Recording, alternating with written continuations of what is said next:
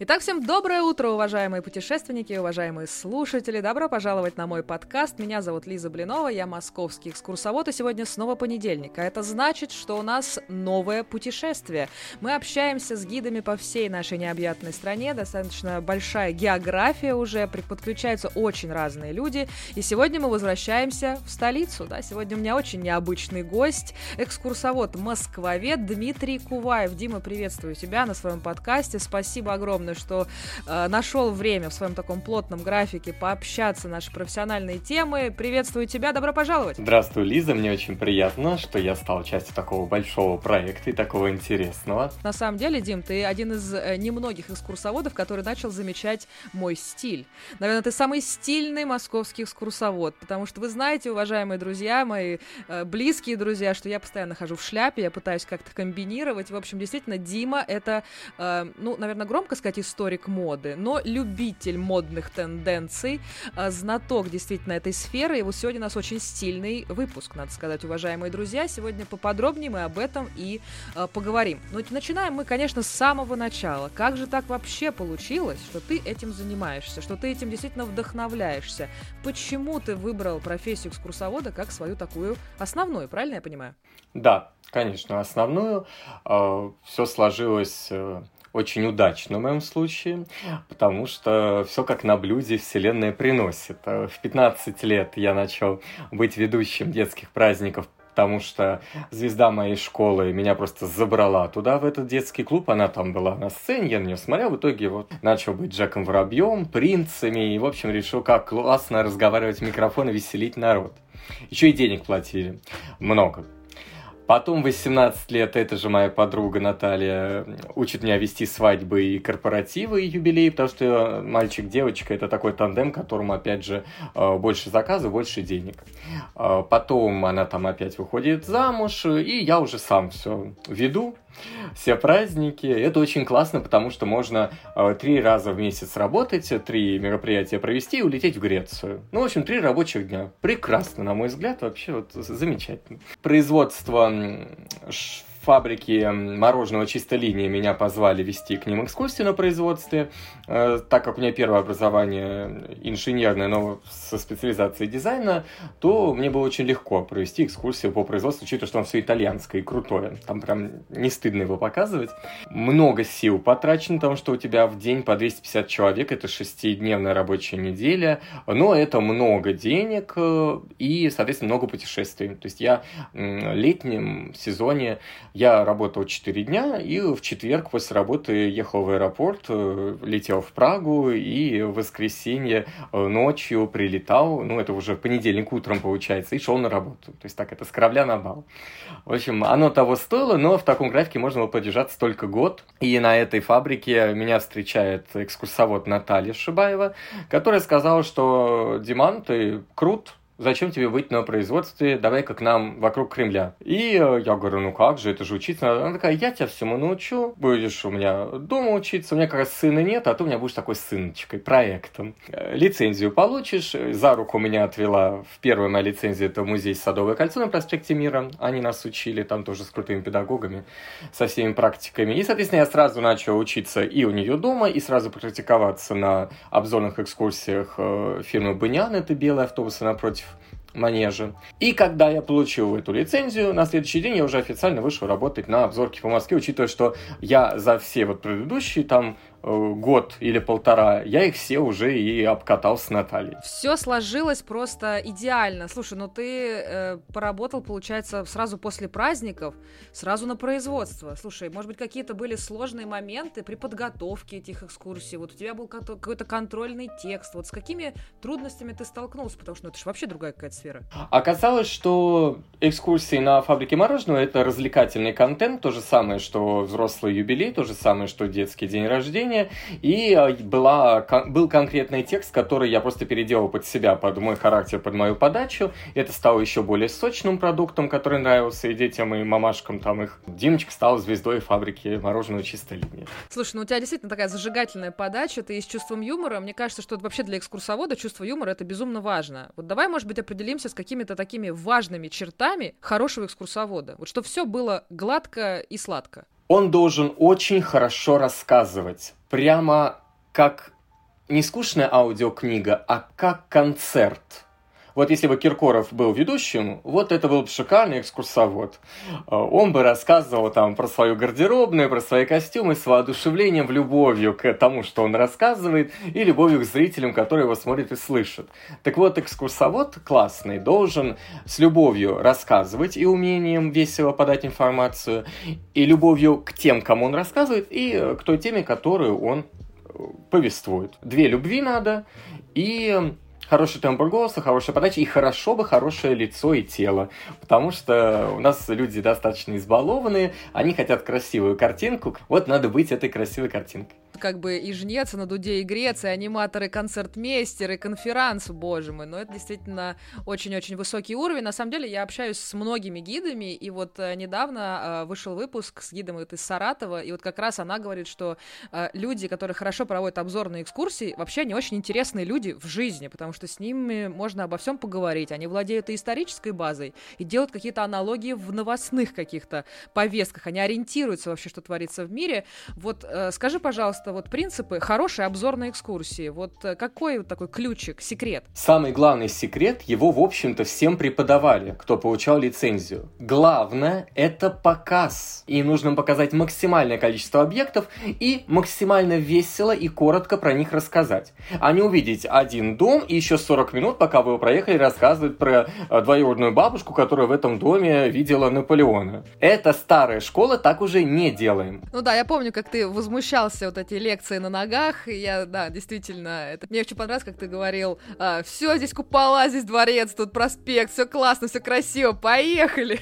Это действительно правда. Вот мне кажется, что много э, информации это не всегда хорошо. Все-таки люди отдыхают, правда? Развлечение это и стало э, причиной, по которой люди ходят сейчас в нашем веке э, на экскурсии. Это то же самое, как сходить в кино, как сходить в театр. Ну вот и сходить на экскурсию. Мы должны людей радовать. Только позитивные эмоции, действительно, это безумно важно. Слушай, а вообще для экскурсоводов важно быть честным? Я сам по себе очень честный, но это это от лени, потому что мне лень запоминать, что я там кому наврал, и потому что у меня все хорошо. Когда у человека все хорошо, ему легко про это рассказать людям. Я уверен, что они очень умные люди и прекрасно знают про наши обстановки в мире. И пришли они ко мне отвлечься от этого. И я должен быть таким шутом в хорошем понимании этого слова, я вообще люблю название шута, это же, знаешь, человек, который с королем может на равных говорить, но он должен его веселить.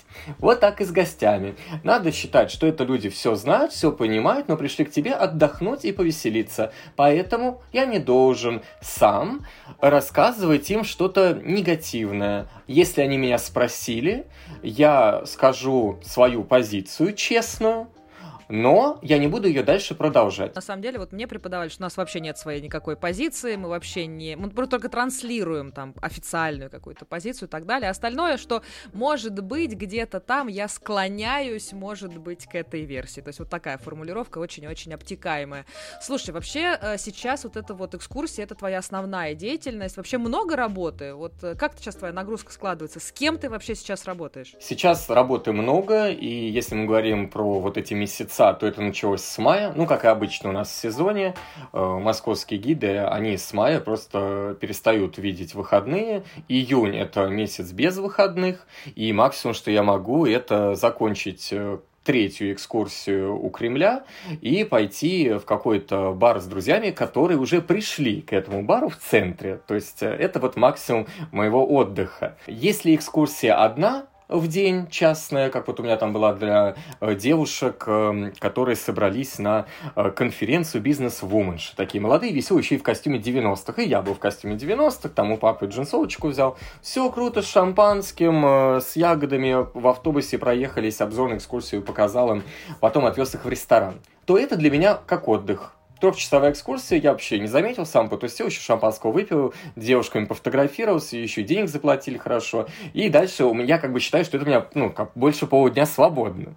Вот такого формата выходные у меня есть летом. Слушай, ну ты человек настроения, на самом деле. Вот э, бывает такое, что настроения нет, а у тебя очень много заказов. Вот как с этим бороться и борешься ли ты с этим? Да, э, я сам не додумывался, я спросил умных людей, которые занимаются бизнес-тренингами, они мне сказали, очень просто бороться. Поднимаешь ценник, и у тебя становится нормальная экскурсия, у тебя хорошее настроение, и ты просто не соглашаешься на большое количество экскурсий за маленькие деньги.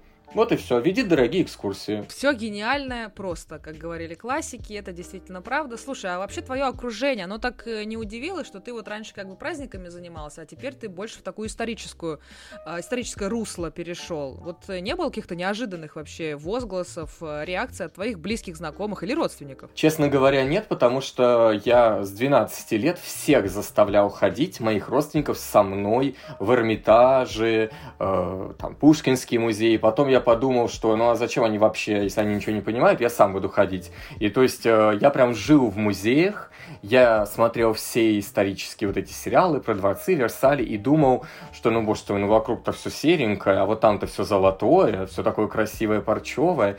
И в итоге эта насмотренность привела к тому, что я начал также углубляться э, москвоведением у себя в школе, Потом очень хорошие там учителя истории, э, которые понимали, что мне там больше не про войны надо рассказывать и с меня спрашивать, а больше там про перевороты, про жизнь императорской семьи. Я понял, что эта тема мне интересна, а праздники я просто умею вести, за это платят много денег это выступление, да, ты абсолютно правильно сказал, что все-таки это концерт, это публичное мероприятие, а если у тебя хорошо подвешен язык, а ты еще и грамотный человек, и с тобой поговорить есть о чем, так это вообще действительно просто подарок. Слушай, ну я так понимаю, что, видимо, после этих исторических сериалов в твою жизнь пришла мода. Или я ошибаюсь? Разумеется, разумеется, это все было вот с картинок, с выставок костюмов в музеях, опять же, в том же Эрмитаже. И я бы сказал, что я такой исследователь моды, что очень отразилось на этом моменте моей жизни, это то, что у нас случилась пандемия, частные заказы прекратились, э, и э, у меня была возможность э, там сколько-то времени, несколько месяцев просто тусоваться в своем коттедже, потому что я за городом живу. И э, в какой-то момент мне стало очень скучно. Я уже там и стены перекрасил, и газон вырастил, и смородину посадил. И мне жена говорит, слушай, ну, как бы, может быть, пойдешь работать э, просто чем-то интересным, что у нас сейчас вот работает в пандемию. А, не так, что для денег, а чтобы вот, э, ну, чтобы выйти из коттеджа. Я посмотрел, ну, чтобы недалеко было ездить, то, что я близко от Москвы 4 километра, и я просто выбрал эту же железную дорогу и приехал в дом моды э, на Тульск рядом с Даниловским рынком, потому что дом моды был закрытым, частным, он работал всю пандемию. Я становлюсь сначала администратором дома моды, потом управляющим, и теперь они меня и не отпускают. Ну, то есть, как бы, я же уже управляющий, я могу делать удаленные процессы, и вот я могу появляться там раз в неделю на полдня, посмотреть, что все хорошо, или сказать, что все плохо, и вот поменять это. И, соответственно, там весь год пандемии я общался с людьми, очень достойными, э, богатыми, которые себе э, шьют э, изысканной одежды по фотографиям того же Сен-Лорана или Славы Зайцева или Пьера Кардена, Э, из идеальных тканей, которые привезли также из Парижа. И я понял, что этот мир настолько удивителен, и свободного времени было много, и я еще очень сильно углубился в эту тему моды, и вот так пришло исследование моды в мою жизнь. Собственно, ты сам тоже следишь за всякими трендами. Вот э, как это перекликается вообще, вот исторический костюм и вот, например, современный костюм? Вот замечал ты какие-то, не знаю, параллели, какие-то исторические э, отсылки? Я замечал эти отсылки, и, в принципе, все говорят о том, что мода идет по кругу, только не все знают, откуда этот круг начинается. И вообще-то там все с Людовика XIV, короля солнца в Версале началось, оно так все и идет. Сейчас вот посмотреть, э, вчера показ э, в Париже, вся эта неделя, это неделя моды, и, конечно, мы видим корсеты, или жакет Диора, который на самом деле корсет 18 века, только с вот этим верхом воротничком. А, и вот эта юбка New Look, это на самом деле вот эта вот пышная юбка 18 века, только укороченная, сделанная из плессе. А, все эти канонические модные штуки, которые носят э, и твоя мама носила, и ты, еще и твоя дочка будет носить на выпускной, выйдет в этом жакете Dior, если он настоящий из идеальной ткани, идеально сидит. Это все было придумано в 18 веке, посажено на корсете и сделало женщину изысканной. Что такое идеальная ткань? Идеальная ткань – это натуральная ткань, это шелк. Ну, может быть, вискоза, она все-таки делается из древесного волокна, и она похожа на шелк, и она идеально сидит на теле, особенно если по косой скроить. Или это идеальная шерсть, которая тоже будет э, очень хорошо драпироваться. Все, что мы говорим про синтетику, это компромисс между ценой ткани, уходом за этой ткани и том, как в ней жить. Ничего лучше шелка, шерсти, хлопкового батиста э, не придумали.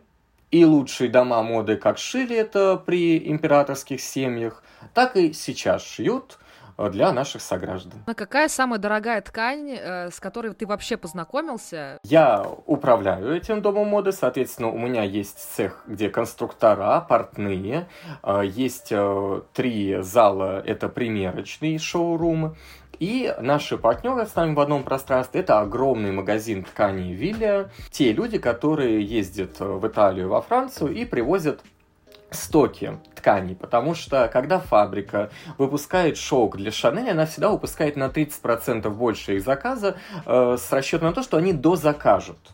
Но даже если они не дозаказали, эти 30% распределяются по всему земному шару, и его больше не будет, не будет этой ткани. Если в Москву приехало 6 метров, то это единственные 6 метров конкретно этого шелка с этим принтом. И надо уложиться в платье или жакет или брюки, больше такого не будет, даже если поехать за границу.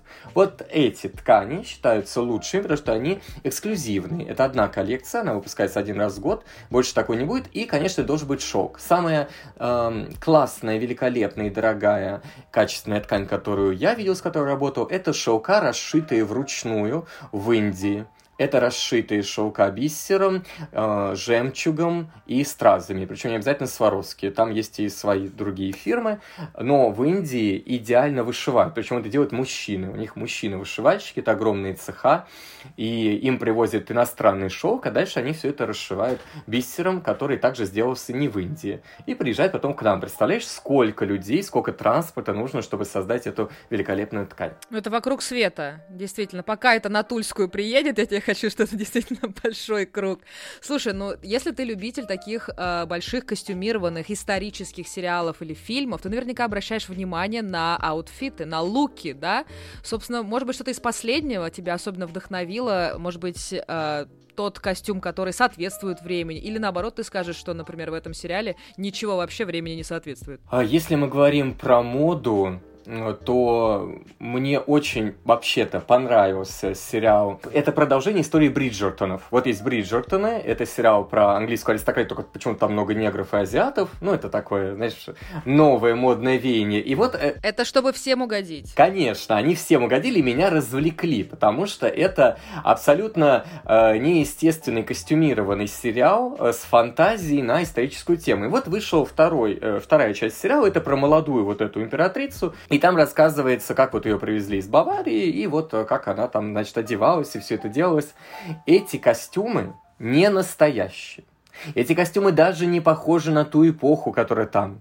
То есть я когда смотрю, я прям понимаю, вот в этой гостиной сидит одна девушка вот в такой эпохе, это конец 19 века, а другая девушка сидит э, в конце 18 века. Выглядит все классно, феерично, но это невозможно было вживую в историческом сериале снять. Поэтому они назвали это развлекательным сериалом. Заранее предупредили, чтобы не было такой, ну, как бы, претензий, да, на отсутствие исторического сходства и подлинности, да. Слушай, ну а что касаемо наших исторических э, сериалов отечественных, вот, Великая, Екатерина, Екатерина Взлет, вот там там-то все соответствует? Как вот на твой взгляд? Э, да, Екатерина, очень я люблю этот сериал именно вот последний, вот это Екатерина Взлет, э, тоже очень хорошо, мне понравилось, что они в интерьерах настоящих снимали. Что касается э, костюмов, это костюмы из Большого театра и Мариинского театра, им хватило мозгов не делать сзади молнию, там шнуровка, они как в Анне Карениной с Кирой Найтли, где все было с молниями, и эти хлястики еще виднелись.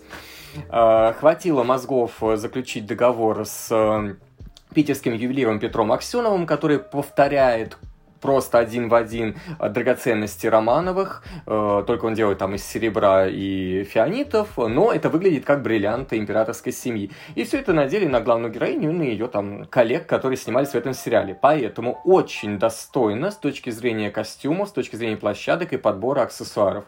Это все не музейные экспонаты, но очень крутые копии, которые используются и в Большом театре, и в Мариинке. Я просто не обращала внимания на молнию, понимаешь? Мне надо точно пересмотреть. Уважаемые слушатели, во-первых, оставляйте комментарии под этим треком. Во-первых, как вам э, Екатерина э, и э, что лучше, Екатерина или Великая? Это первый будет наш такой опрос. Ну а второй, конечно, собственно, это Кира Найтли. Великолепные декорации. Вот именно съемка там такая неожиданная, необычная, потому что есть, конечно, старый фильм, да, Анна Каренина, там все такое, знаете, вот в этом, в интерьерах старых это все снимали, это ну такое себе. А здесь что-то там все мельгает, значит, перемещается, какие-то здесь интерьеры. В общем, мне очень понравилось, тем более, что э, часть снималась э, в Карелии, э, в Кижах, между прочим, да, вот как раз был, где свадьба Левина, там просто они вошли, это вот эта старая изба вот этого крестьянина, я была в этом месте, они там дико, дико гордятся, что там, собственно, эта съемочная группа была. В общем, я этот фильм действительно обожаю, так что, уважаемые слушатели, если вы вспомнили, о каком фильме вообще мы идем, мы сейчас говорим, то оставляйте ваши реакции, вообще давайте это дело обсудим, потому что это классные такие исторические э, сериалы. Слушай, ну может быть какой-то такой факт из мира моды тебя в последнее время особо вдохновил. Вот ты изучаешь моду, очень в ней разбираешься. Может быть какой-то такой момент или факт или вещь, тебя вот особо заинтересовало и даже, может быть, поразило? Вот есть что-то, приходит что-то на ум? Ну, на самом деле, это ми- из мира международной моды, потому что сейчас э, прошел показ Скиапарелли, и э, если мы вспомним ее фишку, понятно, футуристичный дизайн и все такое, но она использовала мех гориллы. Она делала из меха гориллы шляпы, курточки, жакеты, перчатки и даже ботильоны. Вы себе представляете, это такая черная шерсть, которая как смоль, как волосы Наоми Кэмпбелл спускается по твоим ногам в виде ботильонов. Сумочки из этого, то есть это идеально выглядит. И тут я вижу, что по подиуму идет девушка в жакете из меха гориллы. Причем я думаю, что это был настоящий мега-гориллы, а не вот это зеленые активисты, которые говорят, мы сделаем то же самое из синтетики. Не сделайте вы то же самое из синтетики. Это невозможно. И вот тут это идет по подию. Я понимаю, боже мой, они вернули канонический образ, несмотря на весь Гринпис и все такое, поразили весь Париж. И это то, чего давно не было. Когда все начали делать искусственные меха, когда все начали делать искусственную кожу, потом искусственную позолоту, искусственное серебрение, и вообще все стало искусственным и пластиковым. Вот у нас мода и поскуднела. Везде синтетика. А тут тебе черный шелк и черный мех гориллы. Вот это возвращение меня очень поразило. А, я бы даже сказала э, роскошь на грани разорения, да, несмотря на все тенденции зеленые, это действительно очень круто. Слушай, кто самый стильный вообще сейчас в мировой моде? Вот за кем ты следишь, кого ты считаешь как-то иконой стиля? Я считаю, что больше и краше всех, в общем-то, женщины на планете Земля одеваются, поэтому за мужчинами я не слежу, а, как-то сам справляюсь, комбинирую, а вот за женщинами я всем советую следить за Ренатой Литвиновой, потому что это женщина, которая воспитала в себе такой вкус, она стала женщиной эпохой, это ты говоришь слово Литвинова, ты говоришь или просто слово Рената, и у тебя сразу вот эта вот томная девушка, вот в этом платье от Ульяны Сергеенко, вот эти тонкие плечи, кисти и томный голос, и вот все, как она э, предстала на неделе моды в Париже недавней, показывает о том, что Ренат Литвинов, несмотря ни на что, остается иконой стиля. Это то, что показывает Россию с лучшей стороны, что у нас самые красивые женщины, они все еще выглядят как дворянки, они несут себя как дворянство. Вот это вот куча достоинства и вот эти вот плечи прямые и узкие тоненькие кисти. Я думаю, что Ренат Литвинова для всех девушек может быть примером и эталоном. И еще такая аристократическая бледность, и еще такой шарм, э, и манера говорить. То есть там вообще все в комплексе. И действительно, вот когда говоришь Рената, сразу какой-то такой вот образ. А вот из мировых знаменитостей, давай вот мы опустим э, наш отечественный шоу-биз. Э, может быть, кто-то из актеров или моделей, или, может быть, из исполнительниц? Я знаю еще одну женщину, которая идеальна во всем, и я слежу за ее э, творчеством и жизнью, когда она еще была молода, это Моника Белуччи. Моника Белуччи ни разу не выглядела плохо или расхлябана, все съемки ее папарацци, это все равно очень ухоженная женщина. Это женщина без пластических операций, что сейчас вообще удивительно. Она очень красиво э, входит вот в этот вот большой гранд возраст. Она снимается в кино. Я вот недавно смотрел фильм с ней про сицилийскую мафию комедию, и это было великолепно. Она там только в Дольче Габбана, этих черных кружевах, э, этих корсетах. Эта женщина идеальна, и она так же, как Рената, себя несет. И она не притворяется притворяется. Моника Белучи всегда одинаковая. Как она в 17 лет была, вот этой вот итальянкой, вот такая она и сейчас, там, больше 50 лет.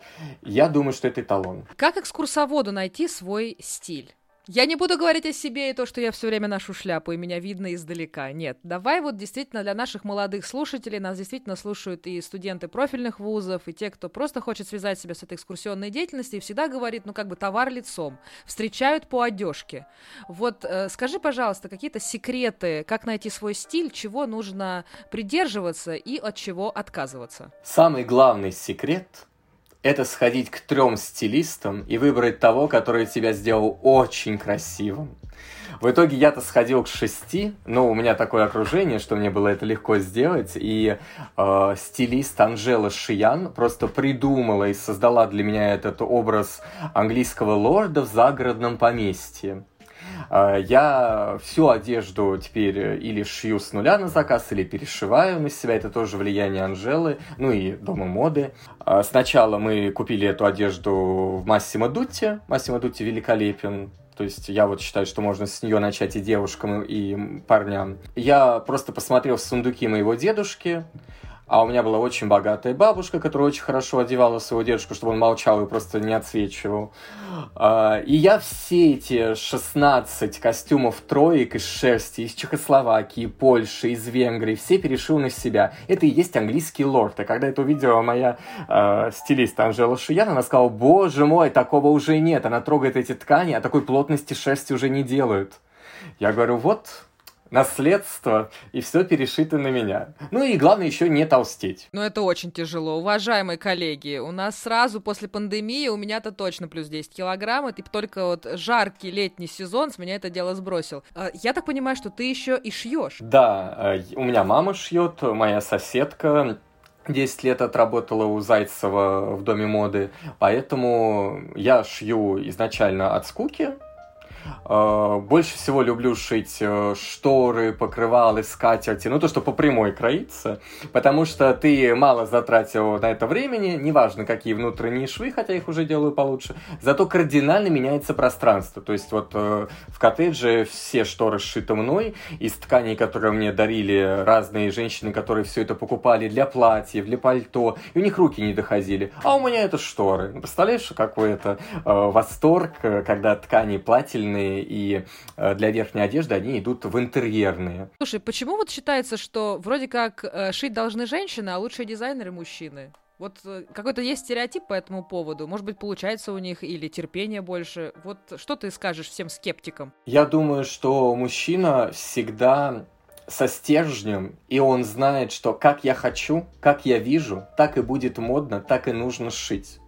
И не всегда художник-модельер умеет шить, это заблуждение, но умеет отстоять свое, прийти в цех и сказать, что переделывайте, еще раз переделайте. В моей голове это было так, я во сне придумал, это должно быть так. И тогда получается шедевр. Женщинам, я думаю, не хватает сил отстаивать то, что она придумала.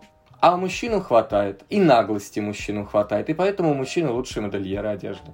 Звучит как тост, действительно. Имейте наглость отстаивать свои идеи. Мне кажется, что это очень-очень хороший совет. Слушай, вот как раз говоря о модельерах, мужчинах, я думаю, что мы обязаны послушать от тебя какую-то э, очаровательную, интересную, вдохновляющую историю о каком-нибудь нашем отечественном э, дизайнере и модельере. Вот кто это будет? Ну, наше все отечественное, это, конечно, Слава Зайцев, потому что это человек, который э, первую коллекцию, да и вообще учился и родился, и все это эм, в Ивановской области. Иваново, вы знаете, текстильная промышленность до сих пор.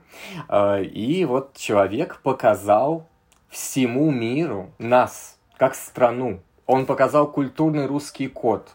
Он показал русский народный костюм, только сделал его элегантным, и все это признали в Париже. Его назвали красный Диор.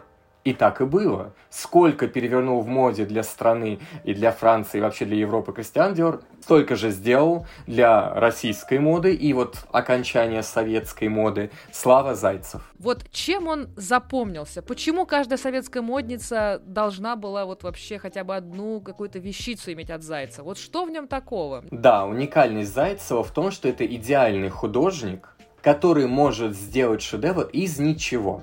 Ты представляешь себе текстильную промышленность советского периода того времени, когда он заканчивает в Иваново. Его первая коллекция – это одежда для цеха. Это мужские цеха, слесари, столлеры и женские цеха, это швейные. И все равно он сделал их стильным. Это уже было что-то элегантное, но с малым количеством тканей и малым количеством оттенков. Там серый и синий. Ну, потому что просто не было на складах больше тканей. И вот создать из ничего шедевр, который может э, надеть э, жена генсека, это талант. И этим талантом обладал Слава Зайцев. Так он еще, мало того, что из ничего делал, он еще и в Париже это дело презентовал, и он еще запускал собственную какую-то парфюмерную либо линию, либо духи. Вот поправь меня. А, да, в Париже э, Зайцев э, показал свою коллекцию, но уже из тех тканей, которые ему представлялись со всего Союза. Они были советскими тканями, но уже больше разнообразия, нежели было сначала в Иваново. А что касается духов, действительно он сделал духи э, Слава Зайцев «Маруся». Это очень очень впечатливший европейцев запах Азии, смешанный э, с русской идентичностью, что ли. Этот запах сложно носить. Он очень насыщенный, он раскрывается в четыре порядка. То есть там и мускус, и пряная роза, и орех, и даже немножко дерева. Это все Русь. У тебя же Русь это и деревня, и дворец, и колхоз, э, и русская народная березка все это вот в этих духах. Их сложно носить, но они поразили э, Европу, и до сих пор они производятся. Но тогда это все делалось э, вместе с компанией L'Oréal, производилось во Франции. Вот его наследие действительно поражает. Вот у него же есть и последователи, да? Ну, действительно, его дом моды, он до сих пор существует на проспекте Мира. Он уже не такой объемный, много помещений просто сдается в аренду. А сама основа, это уже руководят, э, ну как, сын сын Славы Зайцева, ну, как э, вот э, имя и управляющий, а уже конструктора, портные, продукт-менеджеры теперь появились в модных домах. Это когда функцию модельера разбивают на 5-6 человек, и кто-то отвечает за продукт-менеджмент верхней одежды, кто-то за э, легкий пошив блузок и платьев. И тут уже стиль мы пытаемся сохранить, но когда это шесть человек работают над новой коллекцией, это уже не то. Так что какая-то жизнь там идет, но уже это, конечно, не так, как э, в советское время. Хотя в советское время о Славе Зайцев знали, конечно, за рубежом. Он был знаком с известными модельерами с мировым именем. Вот с кем конкретно? А, очень хорошо были знакомы э, с Первым Карденом. В принципе, Слава Зайцев это, значит, такой э, наш красный Диор, и он знает нашу промышленность, он знает с чем можно работать. И Пьер Карден, это человек э, не столько великий модельер, хотя, конечно, великий, сколько великий маркетолог и продукт-менеджер. В итоге из дружбы Пьера Кардена и Зайцева выросло производство коллекции прета-парте, то, что шьется в S, M и L из ну, максимально хороших тканей с максимально красивыми лекалами, в России, ну то есть в Советском Союзе, Пьер Карден отдает свои лекалы из Парижа к нам на фабрике. И на тех же производствах, которые использует Слава Зайцев, это пытаются шить. И в Иваново тоже. Но тут наш советский э, подход, что это очень красивая и интересная выкройка, но нашей конструктору Валентине было удобнее вот здесь вот срезать и справа подкрутить. Ну, так же быстрее. И в итоге коллекция Пьер Кардена стала такой совковой пародией на изначальную коллекцию Пьер Кардена, и как бы он не дружил с Славом Зайцевым, они закрыли это производство. Но попытка была, и никто бы не взглянул в нашу сторону, если бы не дружба Пьера Кардена и Славы Зайцева. Во всем виновата конструктор Валентина. Передаем ей горячий привет за то, что она все испортила. Понимаете, действительно, это э, такой момент. Слушай, Дим, на самом деле, думал ли ты вообще создать такую экскурсию по моде московской? Может быть, э, планировал? А, да, я ее уже сделал, и мы презентовали ее с Мостуризмом э, на каком-то там портале. Вся эта активность была сделана и рекламирована с блогерами, э, с представителями туристической отрасли. Это было очень такое пафосное мероприятие. Мы начинали э, на Остоженке в тогда открытом музее современного искусства. Я передавал экскурсоводу, мы там галопом по Европам отсматривали три этажа из всех, которые там есть. Потом, опять же, мы выходили, я обзоркой вел э, пешком до гостиницы «Националь». Это все называлось «Тур Гламур». Ты сейчас поймешь концепцию. В гостинице «Националь» я передавал их э, людям, которые делали иммерсивный спектакль. Э, потом мы поднимались на верхний этаж, вот этот шикарный сьют с антикварной мебелью, с видом на исторический музей, пили шампанское, фотографировались возвращались вниз, одевались, и я их обзорно дальше вел, рассказывая про объекты показа э, в ЦУМ. В уже была моя активная позиция, если дальше это до этого сопровождение и немножечко архитектуры города обзорно, то тут уже конкретно история моды. На первом этаже это, конечно, э, сумки, аксессуары. Мы подходили к Дольче Габбана. Сумка Сицилия. Я рассказывал, почему она каноническая, какого размера она изначально была, что потом поменялось с женщинами, с миром, что и увеличили достояние ноутбука и уменьшили состояние клатча для айфона. То есть там появилось еще две версии. Потом мы шли в Фэнди и смотрели вот эту вот э, багет, сумочку, и как она применялась. Потом поднимались на третий этаж. Там уже, конечно, мы берем из Сен-Лорановский пиджак кожаный и рассуждаем о том, что именно он забрал мужскую одежду и отдал их женщинам. Кожаную косуху мы забираем из Сен-Лорана, и мы ее примеряем, показываем, говорим, что это он придумал. И переходим к Дольче Габбана, леопардовый шелк на подкладе и черные расшитые э, корсетно-кружевные платья. И потом мы переходим в Шанель, рассказываем про канонические жакеты э, с всякими фишечками. Там на самом деле в жакете сзади вшито очень много ткани, потому что девушка, когда покупает даже один пиджак Шанель, она вот родила ребеночка, растолстела, дает к портной, ей все эти планочки пиджака расшивает, потому что там запасик, и в подкладке запасик. Потом она похудела, и опять портная все это сшивает. И пиджак Шанель до сих пор делается по таким каноническим правилам. Мы трогали, смотрели, сколько там спрятано ткани в швах и почему там так много составных частей у этого жакета. Это продумка для женщины. Это сама Коко и придумала, и сейчас все это исполняется. Конечно, по фотографиям, по презентации так нельзя сделать, так можно сделать только в самом бутике, потрогав эти натуральные вещи. Потом мы поднимались в ресторан-бюро, и уже шампанским и ужином завершали наш тур «Гламур». Слушай, вообще было это популярно? Вообще много раз ты это делал? И кто приходит на такие вот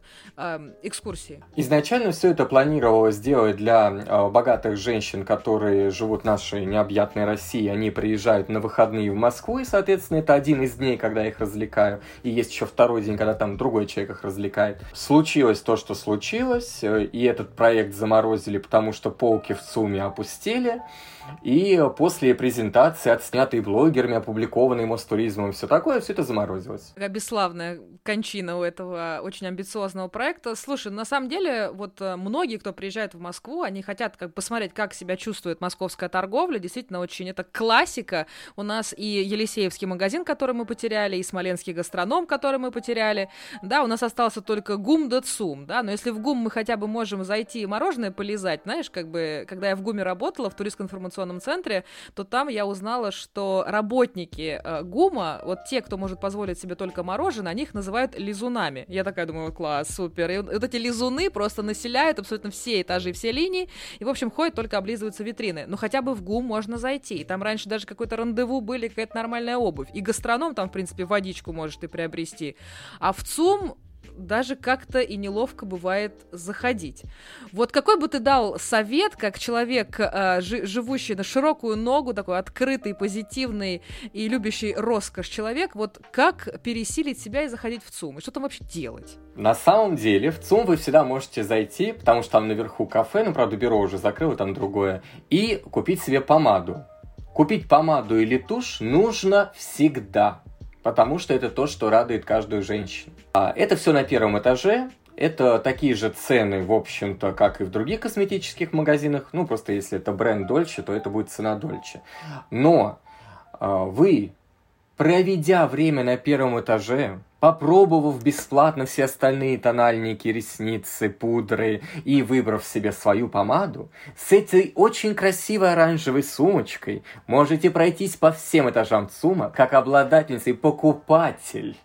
И вы уже будете чувствовать себя вот этой вот великой женщиной, которая купила в ЦУМе. Это как советская женщина, которая тоже купила в ЦУМе то, чего нигде не было. И вы будете прекрасно себя чувствовать по, по мере в платье Дольче. Вам слова никто не скажет, потому что вы покупатель, а не тот, кто пришел поглазеть даже с моим маленьким пакетиком, с маленькой помадой. Можно вообще просто прийти в ЦУМ с пакетиком и чувствовать себя уже замечательно. На Авито такое есть. Вот вам лайфхак, уважаемые друзья, для посещения э, ЦУМа. Слушай, на самом деле это прям, ну, очень интересно. Действительно, ЦУМ это такой какой-то ореол богатства, ореол э, красивой, достойной жизни, что действительно как-то, ну, по-разному люди к нему относятся. Но вот во время наших обзорных экскурсий мы всегда о нем говорим, потому что, ну, культовое такое сооружение, очень красивое такая английская э, готика. В общем, э, ЦУМ это прекрасно. Я считаю, что это действительно факт, и мы об этом, конечно, в рамках наших экскурсий всегда, всегда упоминаем. Слушай, Дим, мне кажется, что это действительно был очень красивый разговор. Спасибо тебе огромное за твое время, за твою любовь к делу.